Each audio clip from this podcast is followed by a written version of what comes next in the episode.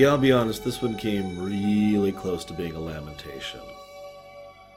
And having said that so overtly right at the beginning, I imagine I'm going to get some comments about that, and that's fine. As ever, I am curious what you guys think about this sort of thing. My, I don't try to lay down my judgment as the uniform, this is the one true you know, opinion or whatever, right? It's just my thoughts, my ruminations. That's why I call it that. But I looked at this episode. I have one, two, three, seven, eight. I have eight notes on my page total. I got nothing. And I've often said that an episode or a game or whatever that I just have very little to talk about is almost worse than one that I do, even if it's a bad film or a bad game, because at least I have something to discuss, right? What do I have to discuss in this episode? Camera angles? I, I do wish Troi didn't have her powers. It would make sense given the perspective of the episode. In fact, they basically don't even mention Troi's powers this episode, so, you know, just saying.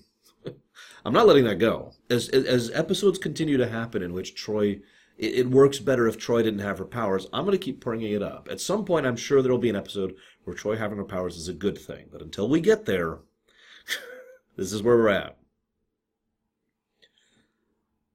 I like the idea of memory archiving and memory diving. It's an interesting concept in its own right, but we only really see it once, right at the beginning with uh, not Ogawa. Um, oh my gosh, Keiko, Keiko O'Brien. We only see it once with her, and she actually does a pretty good job of getting it across. And there's some good stuff there.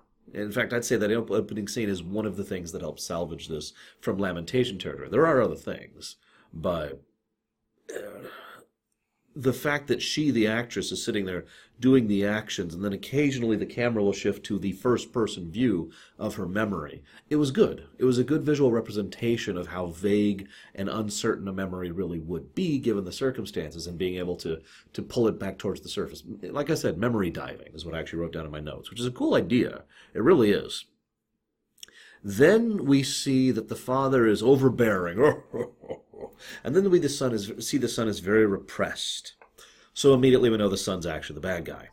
This is actually given away in the teaser. I'm not joking. If you if you've rewatched this episode anytime recently, you'll remember the teaser ends with him doing this, you know, the kind of sideways evil grin. I, am probably not doing it right because I'm trying to talk at the same time. You know, he's doing the evil grin kind of a thing, and the glaring under the eyebrows kind of a thing, and then that's the teaser.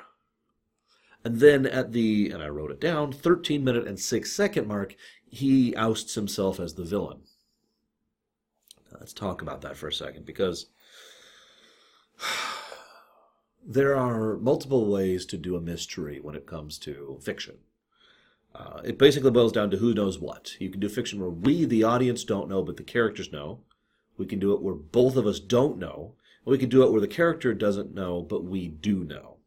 I suppose you could also theoretically do it where both the character and the audience knows, but that's kind of a rarity. But either way, that's the usual construction of a mystery is those three types.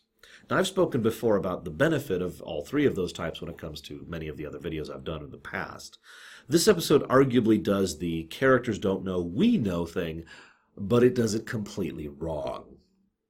The benefit of such a thing is the added element of tension to interactions with characters who are not aware of the true reality of the situation when we are. And usually is done as a way to elevate uh, character interactions. In other words, to try and showcase some aspect of how they act and think and feel, a way to develop them more. This episode doesn't do that. Instead, an inordinate amount of time in the episode is spent on what is effectively dry mystery solving. Now, dry mystery solving can work if there is a mystery to be solved, which there isn't. We know the answer to the mystery. So our time is now being wasted in an episode which is spending an inordinate amount of time just sitting there thinking, maybe it was this, maybe it was this. And there's an entire scene with Geordi just talking to the computer trying to deduce this. That scene serves no purpose in a story in which the mystery has already been given away. Now, then, then we get to the part where we go through multiple other different uh, memories. Uh, we go to Troi, Riker, uh, Crusher.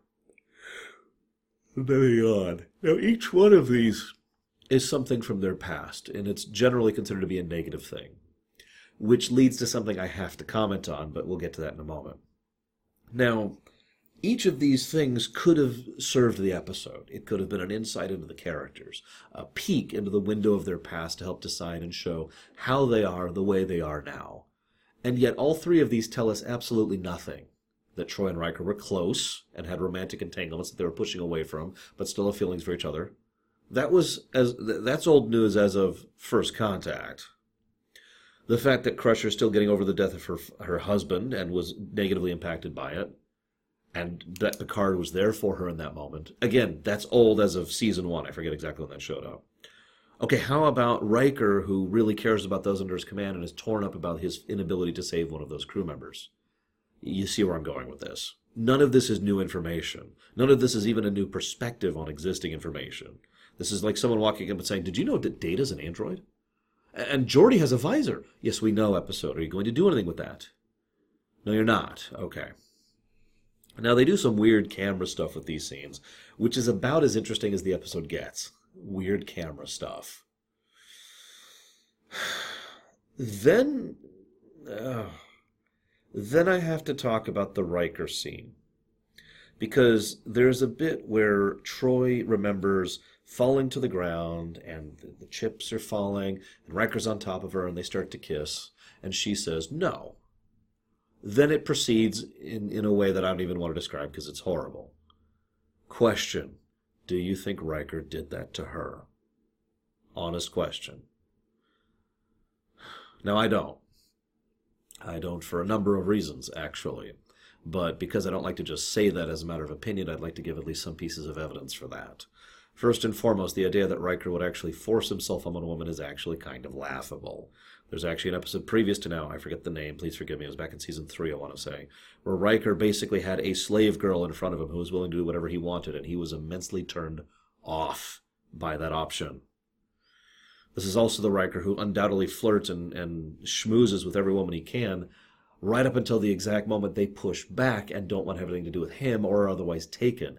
I have evidence for that too. The episode Qpid, where he starts to make the moves on Vash, and Vash, as soon as they realize that this is a friend of the captain, he immediately stops that just dead in his tracks. I am sorry, Riker is not the kind of person to force himself on a woman. That's asinine. This is also ignoring the fact that this is William T. Riker, someone who was originally designed by Gene Roddenberry, and being pushed by the Rick Berman era, which, for all of its many flaws, does not include the possibility of a human being being that disgustingly horrible. No.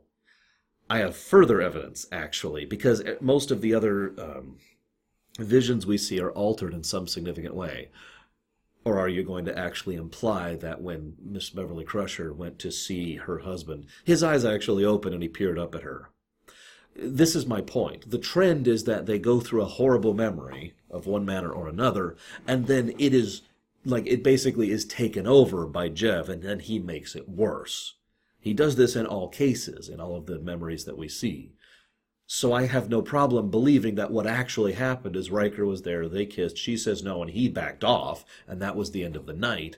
But that's the moment Jev takes over and pushes it to the next level just like with Jack's eyes opening, just like with the chaos surrounding the, the attempt to evacuate uh, Ensign Keller or whatever her name is from the from the warp core.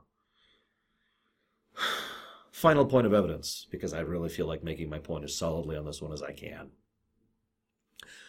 Riker, credit to Jonathan Frakes, Riker shows tremendous concern, care, and I'm just going to say this word as bluntly as I can love probably not romantic love, but definitely a familial, connecting, you are my friend, I care about you love towards Troi in this episode while she is in that coma.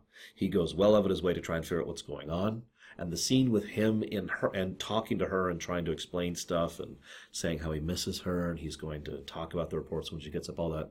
That's actually an awesome scene. It's the other good scene that really helps elevate this episode from lamentation status that William Riker is not the kind of person to force himself on her. I'm sorry. It's probably obvious from my tone that I've had this argument before, more than once. However, if you have a differing opinion, why?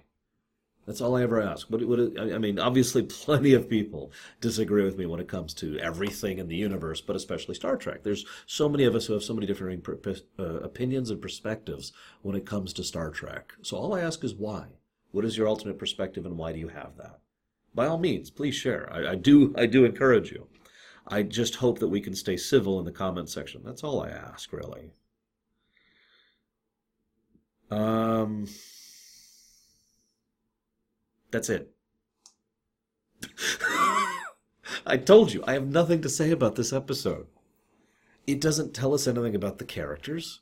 It doesn't examine its premise at all. It does some weird camera work, and it spends a huge amount of time trying to solve a mystery that was solved at the beginning of the episode. There's no tension, there's no drama, there's no suspense. What's funny, I'm going to pull up a list here really quick just to further emphasize my point. So, this episode was something that several people had been having trouble trying to make happen for quite some time. I'm just going to directly quote Jeri Taylor here. It's true that every one of these scripts goes through a very protracted and difficult development process. Um, hang on, hang on, scrolling down a little bit here. I, I started at the wrong point here. Oh my God. She talks a lot. A woman after my own heart. Uh, okay, apparently I can't find the quote right here. Uh, whatever. The point I was trying to make, just to run over it really quick, is that quite a few people were, were, were slamming together to make this happen. Um, so, for example, teleplay by Pamela Gray and Jeri Taylor, story by Shari Goodhartz, T. Michael, and Pamela Gray. So that's four overall people involved in the script that we know of, four people credited for the script. I've actually commented on that before. Nine times out of ten, if you see a large number of names on a script, that's a bad sign. It means it was a script that had a difficult and protracted process to be made. I've actually pointed out several of these in the past.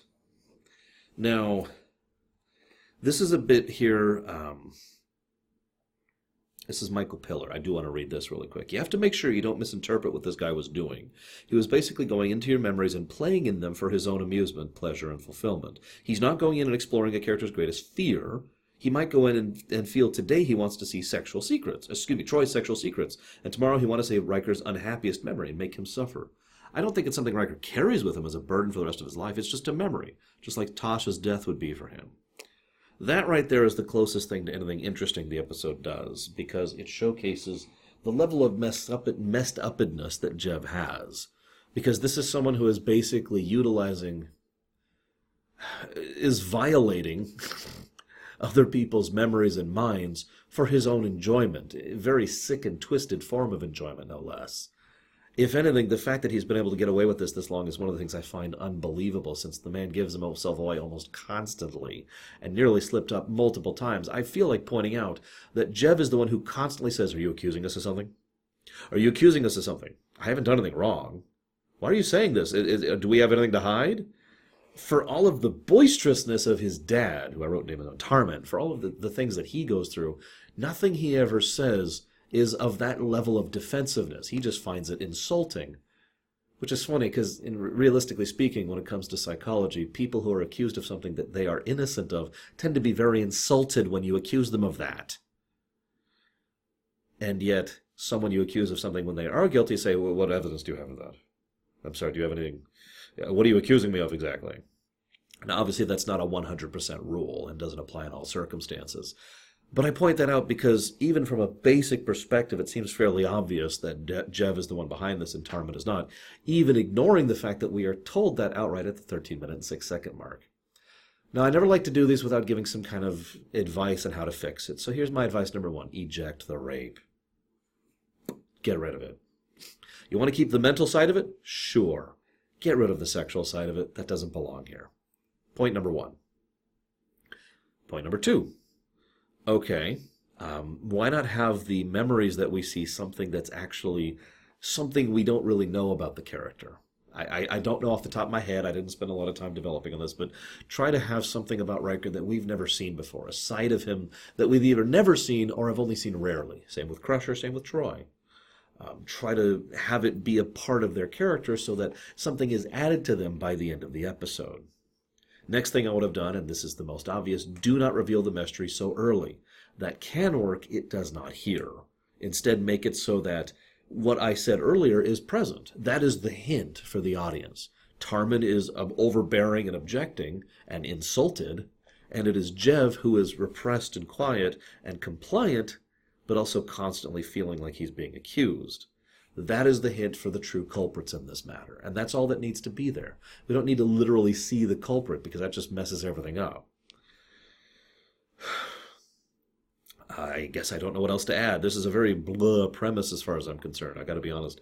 If I was mainliner at this point in time, I would probably look at the script and say, "No, try something else." I don't because I don't find the base premise all that engaging. Now, the idea of the memory diving, that's interesting. But I, I think you need to go in a totally different direction with memory diving rather than this violations plot. But as ever, that is merely my opinion. I'm not looking forward to the comments this week. I hope you have enjoyed. I'll see you next time, guys.